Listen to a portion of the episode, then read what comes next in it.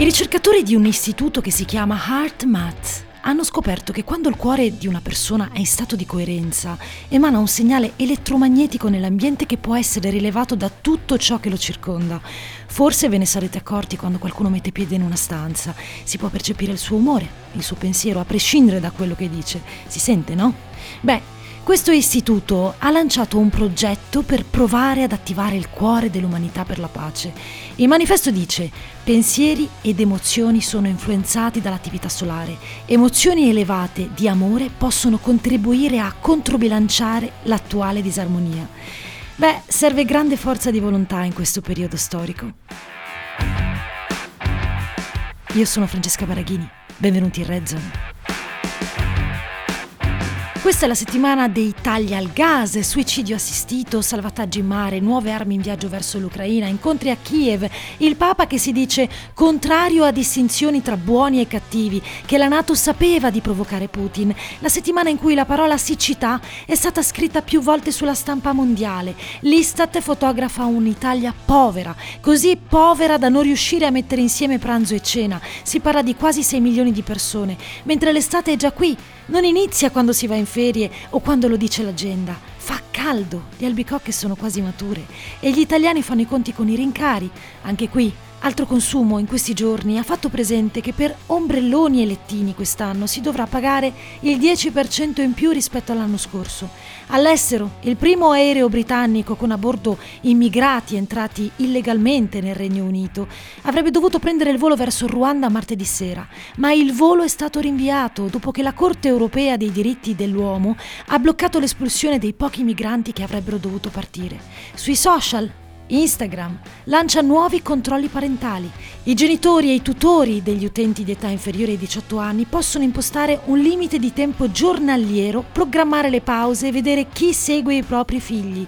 Il cambiamento climatico è davanti ai nostri occhi, ma da lontano, al telegiornale. Eppure qui, tra fiumi in secca, inondazioni, nuovi studi sull'innalzamento dei mari, nel Regno Unito per esempio, dove metterà a rischio circa 200.000 proprietà costiere entro 30 anni. E se proprio bisogna ragionare per soldi e non per vita, si parla di decine di miliardi di sterline. E arrivano anche nuovi dati sul riscaldamento globale nell'Artico, fino a sette volte più veloce della media globale. Gli scienziati avvertono che eventi senza precedenti potrebbero segnalare un crollo climatico più rapido e improvviso caso. Novità? Non proprio, ma la ricerca pubblicata qualche giorno fa mostra che la situazione è ancora più estrema in alcuni punti. Vietato parlare di vaiolo delle scimmie, cercasi nome meno discriminatorio, per dirla con una canzone. E non c'è modo di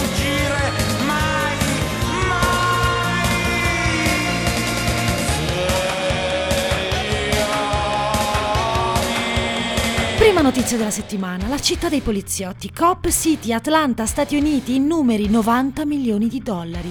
Mi spiego meglio, ad Atlanta vogliono costruire un centro di addestramento per polizia e vigili del fuoco in un bosco. Che cosa vogliono fare? Una torre di combustione per esercitazioni a spegnere incendi potenzialmente letali, aree per inseguimenti di veicoli ad alta velocità, una pista di atterraggio per elicotteri, un finto villaggio che comprende aree residenziali, scolastiche, locali notturni e comunitari con strutture come una banca e una stazione di servizio e un poligono di tiro. Ripeto, nel bosco. Da qui la protesta degli attivisti che da tempo dicono di no, ma questa volta si sono arrampicati sugli alberi per farlo, per dire di no. Alberi che hanno dato vita a un'area che è ed è stata fondamentale per prevenire le inondazioni causa pioggia. Le preoccupazioni oggi sono due: qualità dell'aria dovute a incendi e addestramento alle armi. Gli ambientalisti, le organizzazioni comunitarie e altri sostenitori stanno compiendo sforzi per creare un'area protetta chiamata South River Forest, che sarebbe il più grande spazio verde protetto delle città, ma non fila liscio niente. Qui, intorno a questa foresta, ci sono quartieri con alti tassi di povertà e problemi di salute tipo diabete e asma. Ad Atlanta molti si sono lamentati del fatto che il processo di sviluppo non è stato sufficientemente trasparente e che l'opinione pubblica è stata ignorata. Poco prima del voto di settembre, il Consiglio ha ricevuto commenti su commenti pubblici registrati con uno schiacciante 70% dei residenti che ha espresso la propria opposizione, ha detto di no. Tuttavia, Tuttavia, la costruzione della Cop City prosegue sotto gli occhi del Defend the Atlanta Forest, così si chiama l'associazione di attivisti, che si appella a un diritto sacro, che dice non vogliamo vivere in uno stato di polizia, non vogliamo vivere in un mondo devastato dal cambiamento climatico, ci interessa proteggere la natura che già esiste e questo interesse nasce dall'amore, non dalla rabbia. Come si fa a rimanere sordi di fronte a tutto ciò? Seconda notizia della settimana, la Russia e gli UFO. Il famoso astronauta britannico Tim Peake, in un'intervista a Good Morning Britain, è tornato sul tema fenomeni inspiegabili nei cieli e nello spazio. Si dice contento che ci siano indagini in corso. Bene, bene anche le sue teorie sui viaggi interstellari, i viaggi nel tempo, ma a me interessa l'annuncio del capo dell'agenzia spaziale russa, che ammette che il paese stia cercando rapporti su oggetti volanti non identificati stati. Dopo Stati Uniti e Cina arriva anche, pubblicamente dico, Putin. La Russia fa sapere che potremmo essere oggetto di qualche osservazione esterna e questa dichiarazione arriva dopo che i piloti hanno riferito di averli visti gli UFO, principalmente durante i voli di prova, notizia riportata anche da Newsweek, perché possiamo studiare i batteri, ma possiamo anche essere studiati proprio come i batteri.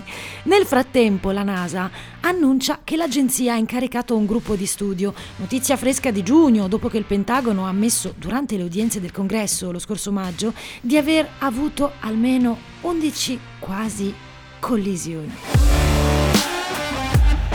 Terza notizia, pistole stampate in 3D. Avete capito bene, siamo nel Regno Unito. Gli esperti affermano che i membri dell'estrema destra condividono spesso istruzioni su come fabbricare le armi online in preparazione di una cosiddetta guerra razziale. Ma è politica, è guerra razziale, è violenza. Chiamiamola tendenza emergente per adesso e non solo in Gran Bretagna. I file per stampare una pistola non sono introvabili, anzi, possono essere scaricati in soli tre clic anche su YouTube. Negli Stati Uniti sono già legali. La tecnologia delle armi stampate in 3D è progredita rapidamente negli ultimi anni con una gamma di fucili semiautomatici stampabili, carabine e pistole disponibili. Coloro che creano e condividono i design di queste armi da fuoco hanno migliaia di follower su YouTube, Twitter e anche Instagram. Costo di una stampante 3D 150 sterline. Le leggi del Regno Unito sono tra le più punitive, eppure stanno spuntando pistole stampate in 3D con rapidità grazie a gruppi sui social molto distanti dal deep dark web, cioè tutto sotto la luce del sole, alla portata di chiunque. Quarta notizia, Ring, il video citofono di Amazon che trionfa negli Stati Uniti e preoccupa l'Europa. Caratteristica principale, farti vedere da remoto chi ha bussato alla porta di casa. Fin qui niente di strano, vero? Il fatto è che ci piace giocare. I social sono diventati il diario di ciò che mangiamo, dove andiamo, chi frequentiamo, dunque automaticamente di chi citofona quando non siamo in casa. In primis negli USA, su TikTok, poi Facebook e Instagram, chiaro, cose da 691 milioni di visualizzazioni per alcune giovanissime social star. Ma da qui la domanda, è legale postare certe cose? Gli esperti sono d'accordo sul fatto che è generalmente legale pubblicare filmati catturati in uno spazio pubblico in cui il soggetto del video non ha una ragionevole aspettativa di privacy.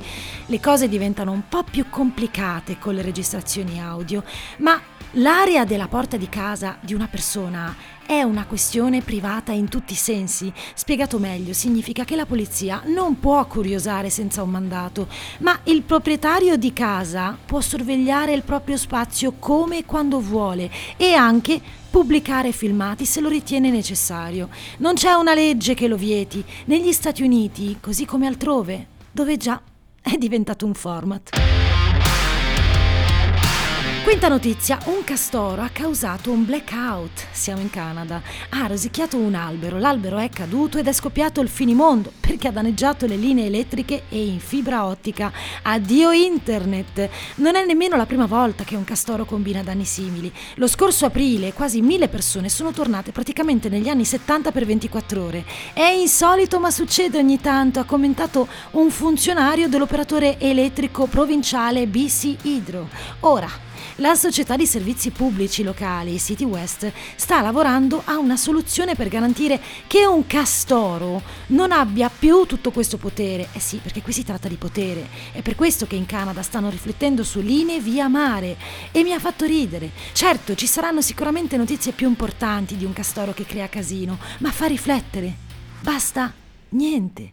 Vedi?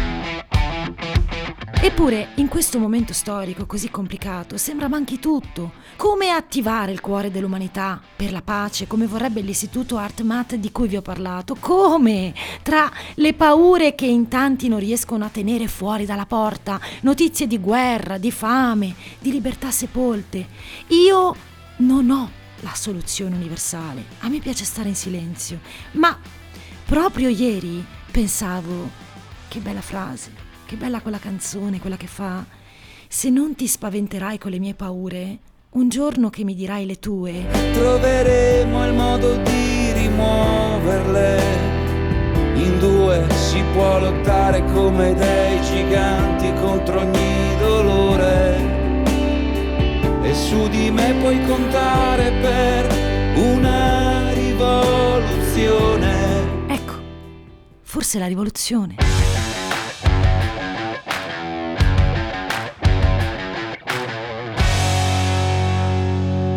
Zone è una produzione Dopcast